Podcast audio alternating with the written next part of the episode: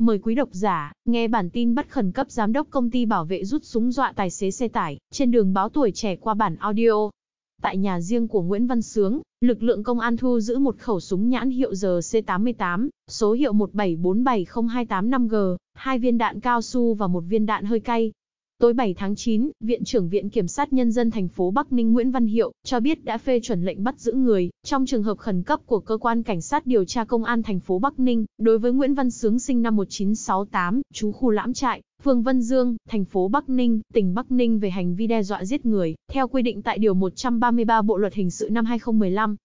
Trước đó, khoảng 13 giờ ngày 5 tháng 9, trên mạng xã hội Facebook chia sẻ hình ảnh và clip một người đàn ông mặc áo trắng đang cầm khẩu súng chĩa vào một thanh niên tại đoạn cầu Ngà, thành phố Bắc Ninh. Hình ảnh này nhanh chóng được cộng đồng mạng chia sẻ rộng rãi và gây hoang mang trong dư luận.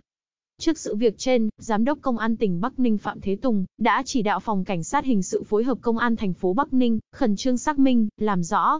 Bằng các biện pháp nghiệp vụ, công an đã xác định người đàn ông cầm súng đe dọa trong clip là Nguyễn Văn Sướng, 52 tuổi, là giám đốc công ty trách nhiệm hữu hạn dịch vụ bảo vệ Hàm Long, có địa chỉ tại số 15 Hai Bà Trưng, phường Suối Hoa, thành phố Bắc Ninh.